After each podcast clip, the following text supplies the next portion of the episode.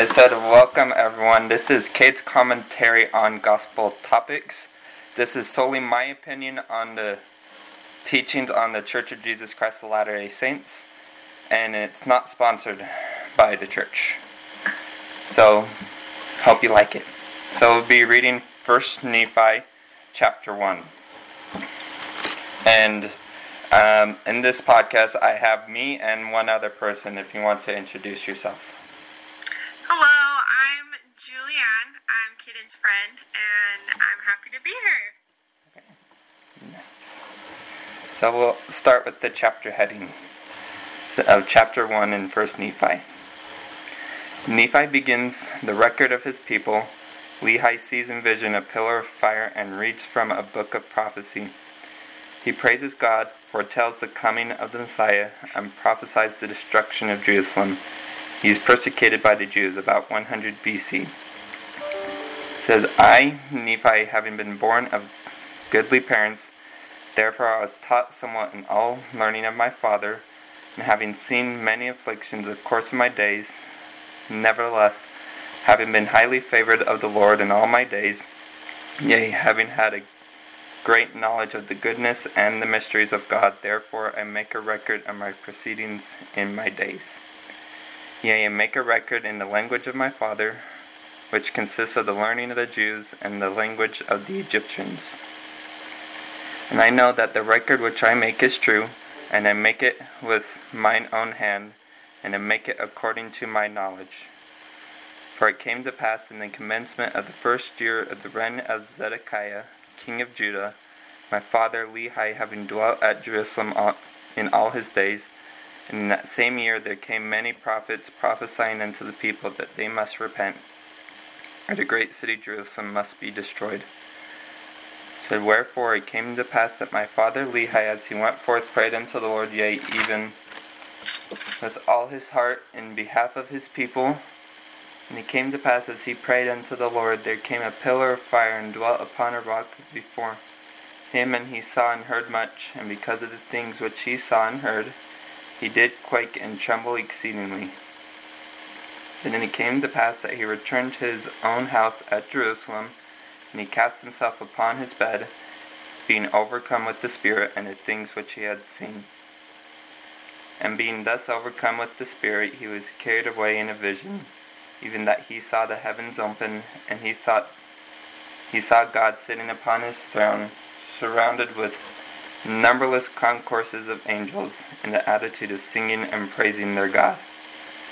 And it came to pass that he saw one descending out of the midst of heaven, and he beheld that this luster was above that of the sun at noonday. And he also saw twelve others following him, and their brightness did exceed that of the stars in the firmament.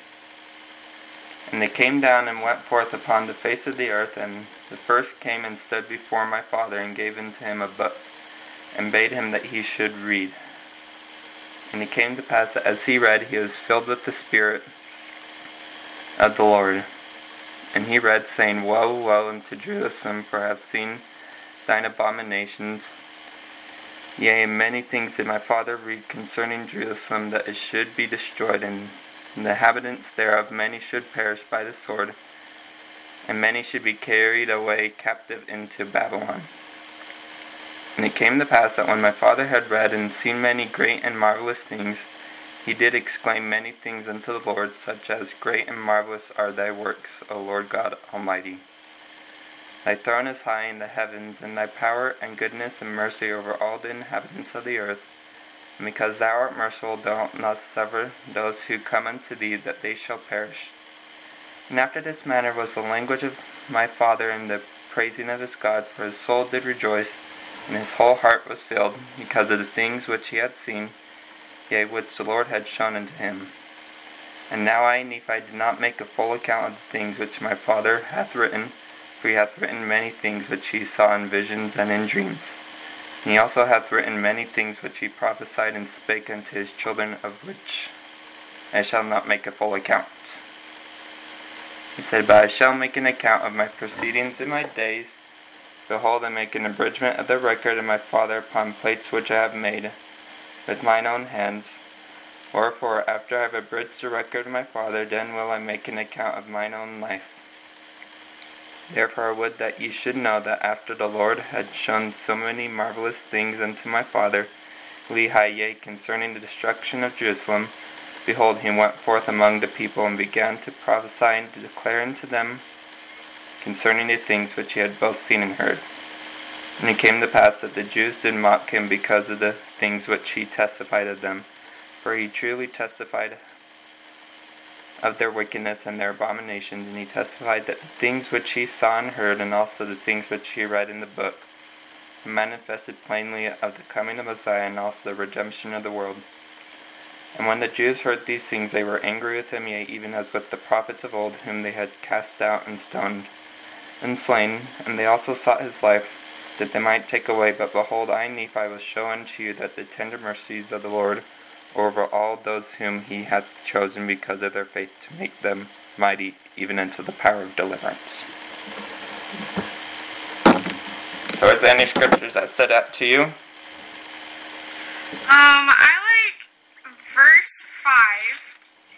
Um, end, so verse 5 says, Wherefore it came to pass that my father Lehi, as he went forth, prayed unto the Lord, yea, even with all his heart in behalf of his people.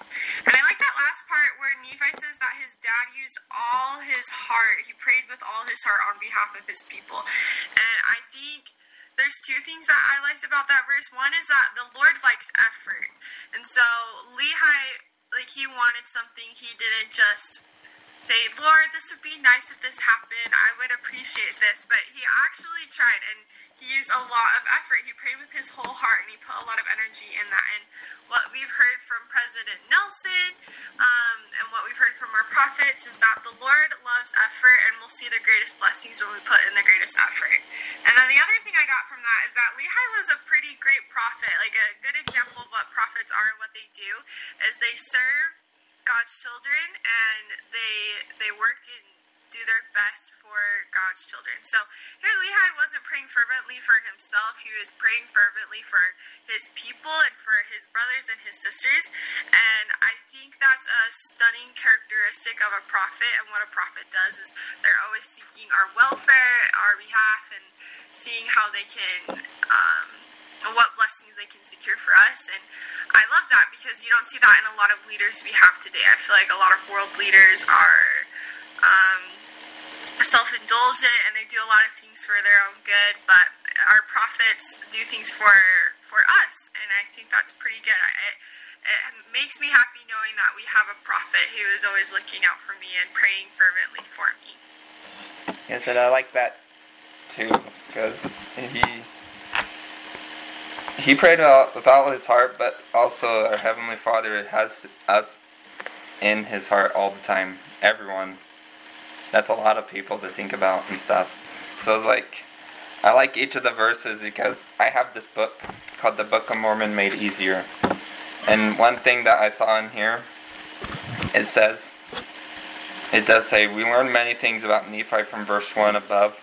First, he is appreciative of righteous parents.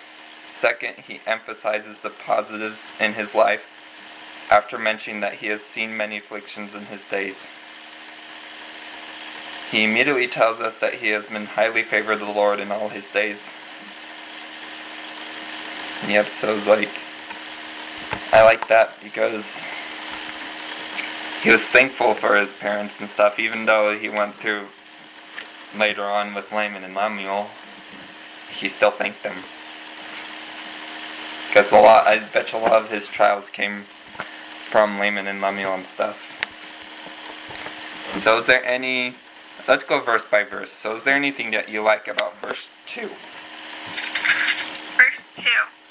Um. So I just I already have this marked, but he says that well Nephi says that he learned the language of the Jews and the language of the Egyptians, and I marked that because a lot of questions that I feel like I get asked, um, and even as a missionary, I served as a missionary in Toronto, Canada, and a lot of times people were confused what language the Book of Mormon was written in. And so Nephi, he grew up in Jerusalem, so he knows Egyptian, he knows Hebrew, and when him and his family came to the Americas, they brought that language with them. And over time, like the language got got mixed and jumbled as all languages do as cultures develop. Um, so I think this that verse is just a good reminder that this um, that this book is written in reformed Hebrew, reformed Egyptian over time, and that everything kind of comes back to Jerusalem. I get I like that where it says I make a record in the language of my father. So he did the. So in a sense, his father taught him all that he he knew too. Yeah. He wanted to learn everything. Yeah, I think Lehi wanted to, like any good parent, like Lehi wanted to instill his culture, like in his children, and especially if they're not going to be in Jerusalem, like for like the rest of their lives, I would want to pass on my culture to my children as well. And then it continues in verse 3. After he bears the record, he says that he's true. He's sharing his testimony like right off like right off the bat at the beginning of the Book of Mormon, which is showing start showing me that he loves the scriptures. Not just saying it at the end. He was doing it at the very beginning and doing it continually throughout the first Nephi and second Nephi.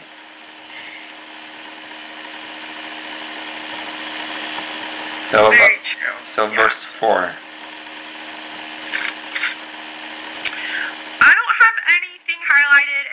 For uh, the part where it talks about Zedekiah, the king of Judah. And I feel like there's a lot of names in here that people kind of get. I don't know, they see a new name they haven't seen before and they're like, oh my goodness. Um, but I did have something about King Zedekiah. Um, yeah, so I have this app, and it says Lehi and his family apparently fled from Jerusalem in the first year of the reign of Zedekiah, king of Judah. According to the Bible, Zedekiah was 21 years old when he was made king over the kingdom of Judah by Nebuchadnezzar. And however, the exact date of Zedekiah's ascension to the throne is not mentioned in the Bible, although nearly all the scholars agree that it must have been within a few years of 600 BC. So that's, I guess, a history lesson on Zedekiah and a little bit back, of background about him.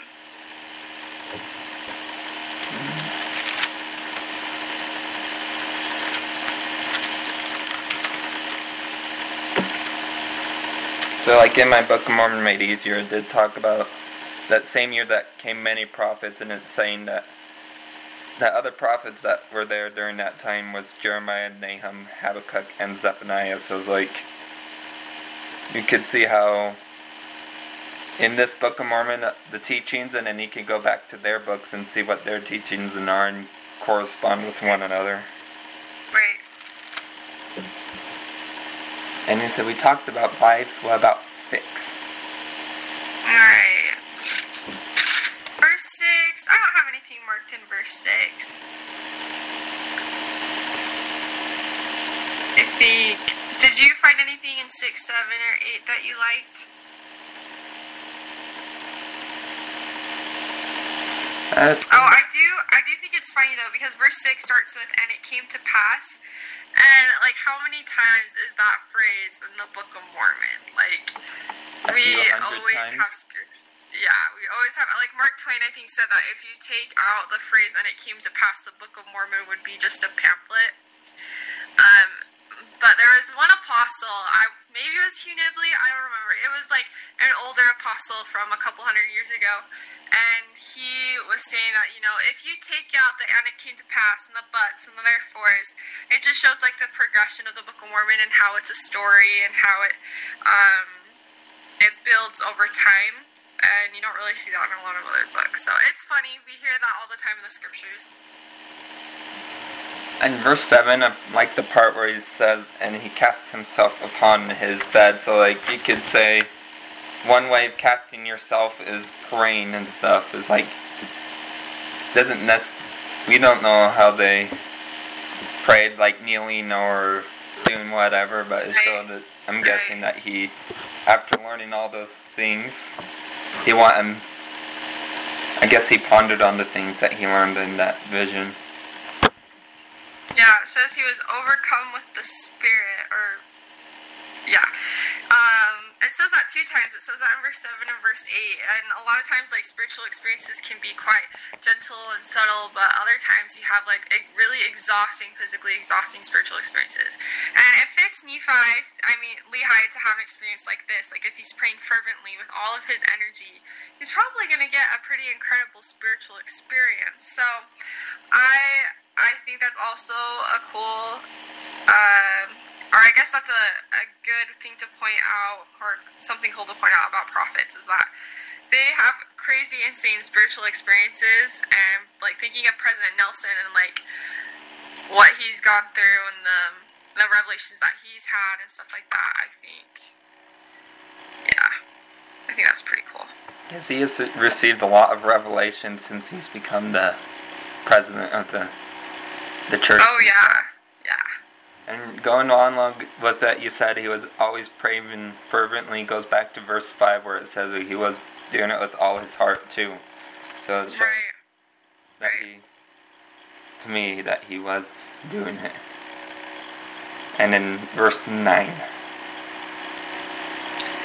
Um, verse nine. I'll have marked so where it says, "And it came to pass that he saw one descending out of the midst of heaven." that one is is our savior. That's jesus christ. So jesus christ came down and and saw and well visited uh, lehi. I like the part that says that his luster was above that of the sun at noonday. It's pretty bright. It's pretty bright because the sun is pretty bright when it's at noon. But it's like his luster his brightness his you could say his countenance right, right. was really, really bright. Because sometimes when I was out on my mission, I tried to see other people's countenances through my eyes. It's like, obviously, I can't see their yeah. brightness, but it's like. That's cool, Kaden. I think it's hard to see people in that lighter to see their countenances because we see what like the world sees because we're we're we're fallen and we see what um the world sees like I was saying. So I think it's cool to look at people like that to see others how Christ and God sees them. Um, so I didn't have anything in verse 10 or 11 that really stuck out to me. What about you? No, not really anything. Alright. Anything in the next couple of verses? Um. So, like in verse 13 at the very beginning, for I've seen thine abomination. So, I was like, I'm guessing that in, this just came in his, in that vision that he saw, he saw mm-hmm. those abominations that they were performing, I'm guessing. It's like, he doesn't yeah. say that he did, but I'm guessing he saw like what they were doing, and but obviously I think he would see since he was going out and preaching to everybody. Yeah, he would see the worst of it. Okay. So in verse 14, I have um I highlighted thy throne is high in the heavens, and thy power and goodness and mercy are over all the inhabitants of the earth. And because thou art merciful, thou wilt not suffer those who come unto thee that they shall perish. And I I love the I the part that stuck out to me in this verse is um is where the Lord says all the inhabitants of the earth. And that's like a lot of people. That's not just all the inhabitants of the earth like at that time. That's everyone who has ever lived on the earth, and that is so many people. But it reminds me of the the parable of the good shepherd and how Jesus Christ loves all of us and he accounts for all of us and he's not gonna um, let one person go unaccounted for, which is just crazy to me. It just blows my mind, like how they can comprehend all those people that have ever lived and will ever live on the earth. Um, I, to me, that's uh, that's a pretty stunning example of Christ's love for us and our heavenly Father's love for us. Like they don't, they they will account for everyone, and they will make sure all of us are are. I guess that's the same thing. But yeah, they will account for everyone. I think that's cool. So he saw trillions and trillions of people. I know, I know. That is so many. Because if you think about it, how many people do you, we have 7.6, I think, or 3 billion on this earth. And how many Right. people have passed since the coming, since Adam and Eve down to the here? So there's a lot of people that are either in heaven right now or in the spirit world right now. So that, So many people. and he knows every single one of us. He knows every single one of us.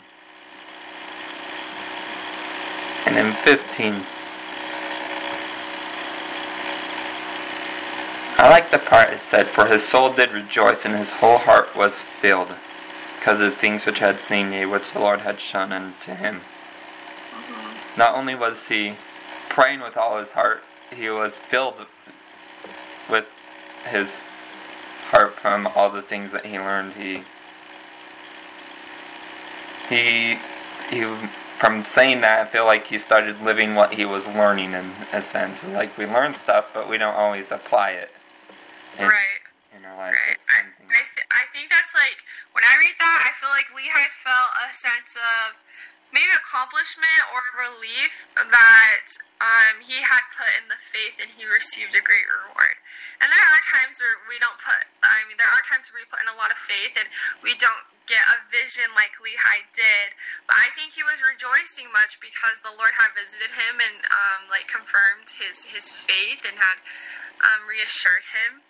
So I yeah, so Lehi had received this great vision, and I would have been rejoiced. Like, I, if I'm sitting here and I'm thinking about like all the things that I'm praying about, um, fervently about, and if I to, if I were to receive an answer, I would be so relieved. I'd be rejoiced. I'd be so happy that God was able to answer me.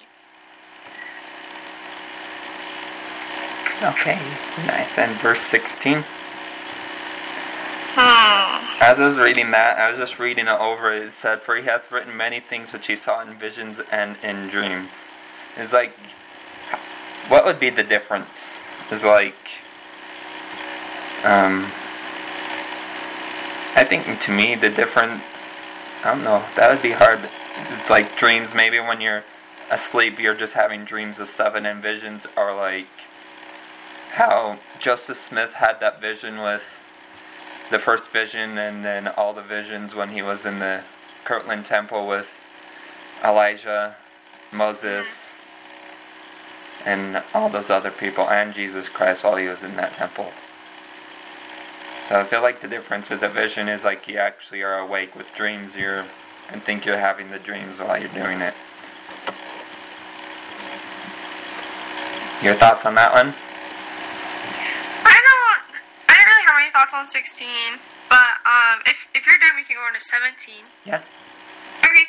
Um, halfway, like in the middle of the verse, Nephi says, Behold, I make an abridgment of the record of my father upon plates which I have made with mine own hands. And that's just crazy to me that these people were writing on metal plates, gold metal plates, and they were etching into them. And that just is so crazy to me. Like, if I were to do all my assignments like that, I wouldn't be doing any of my assignments because I just that would take such a long time. But here, like we know that Lehi had written his own set of records. Like he kept his own record, but um, the, those records were lost later when Joseph Smith was translating the Book of Mormon. And so the Lord has a, a purpose. He has he can see everything that we can't. So Lehi is abridging the record of his father. So he had so here Nephi is taking what his father had told him and what his father had written in his own record and abridging it and kind of condensing it. Yeah, and going along with that, you also have to think about they were writing it on plates, like metal Ah. plates. So it's like that probably took a while for them to write all that stuff down. And in a lot of the records, they had to they said the stuff, and then this later on into the cha Book of Mormon in First Nephi 9 or 6 talked about how he was commanded like 20 years in the in the future, so I had to remember all that stuff. Yeah, that's a lot.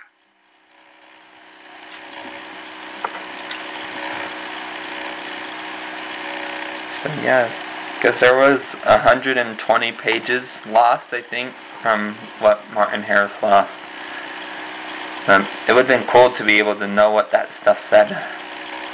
Yeah. But yeah. from reading these chapters, A lot of it, a lot of it is um, like what Nephi is telling us here, but it would have been cool to hear it from like Lehi's own words. but in a sense, we still have his testimony when it comes to like some of the chapters in First Nephi. Right. Yeah. Very true. Verse 18. Uh, no, nothing really stood out to me in verse 18.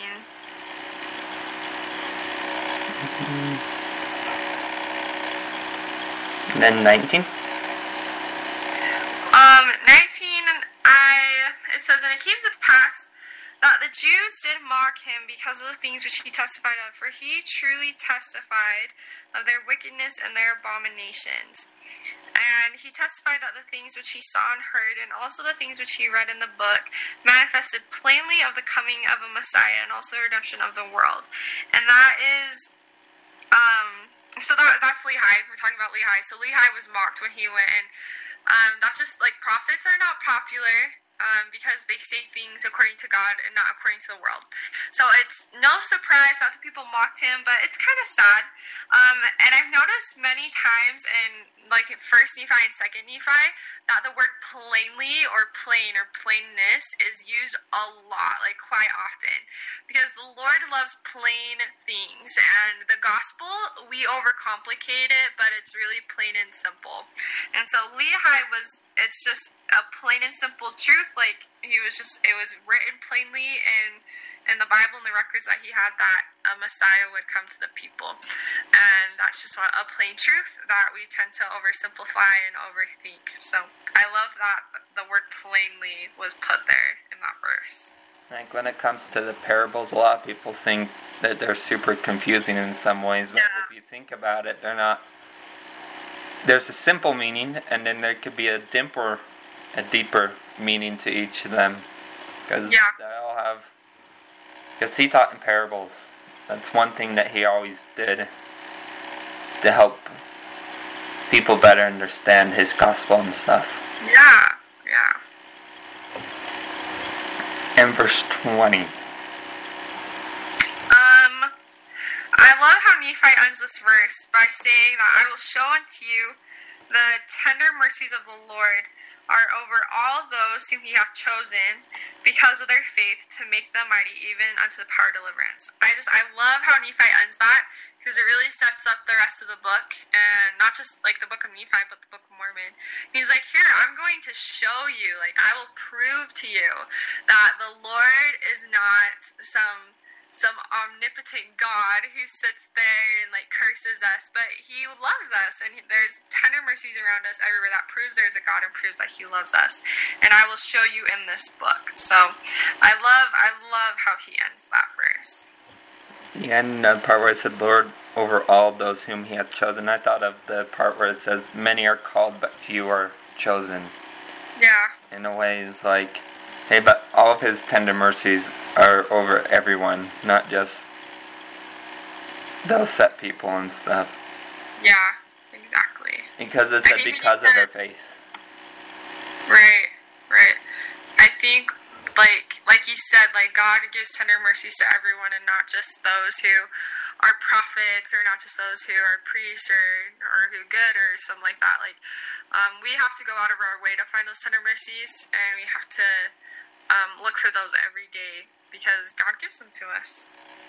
Yes, there's a good talk that was by David A. Bednar a while back that talked about the tender mercies of the Lord. Mm-hmm. And I invite anyone to go and listen to that talk. But is there any other comments that you have on this chapter? Um, I do not. I I think Nephi does a really good job setting this up, and this is like Nephi's writing this 30 years after his family left Jerusalem. It's about 600 BC. I'm I'm the kind of person that likes to have a timeline. It makes it easier for me to understand like the scriptures and where everything falls in. Um, so I have like time stamps and like date stamps at the beginning of like all these books. But yeah, 30 years after Jerusalem, and Nephi's looking back at his life and everything that he's gone through and what his father's doing. And I think it's just pretty cool that we're able to have this perspective and this record of, of a family. It's pretty cool. So, is there any questions that you want other people to think about on this chapter that you want to? Um, wow, Kaden, you should have given that to me at the beginning of this. Yeah, I could have been thinking about it. Have been thinking about it. Any questions? Um, questions, questions. Maybe just like what tender mercies you can find in your life this week. See how how the Lord is accounting for you and how He's looking out for you. The question that came for me is like when we were talking about verse 5, it's how can we better pray more fervently with all of our heart, or how can we better fill our soul with those, like like you said, those tender mercies? That's a good question. Like it said in verse 15, his whole heart was filled, and he was happy on that. He rejoiced. So I want to thank Julianne for joining me on this, and I Thanks. hope that everyone liked this podcast. I also want to invite you to follow me on my Instagram account, which is at Kade, K A D E, com, C O M M, Gospel Topics. Feel free to share your comments on this post or on this podcast, and I hope you really enjoyed it. Thank you very much. I want to leave that with you Thank you, in the name of Jesus Christ. Amen. Amen.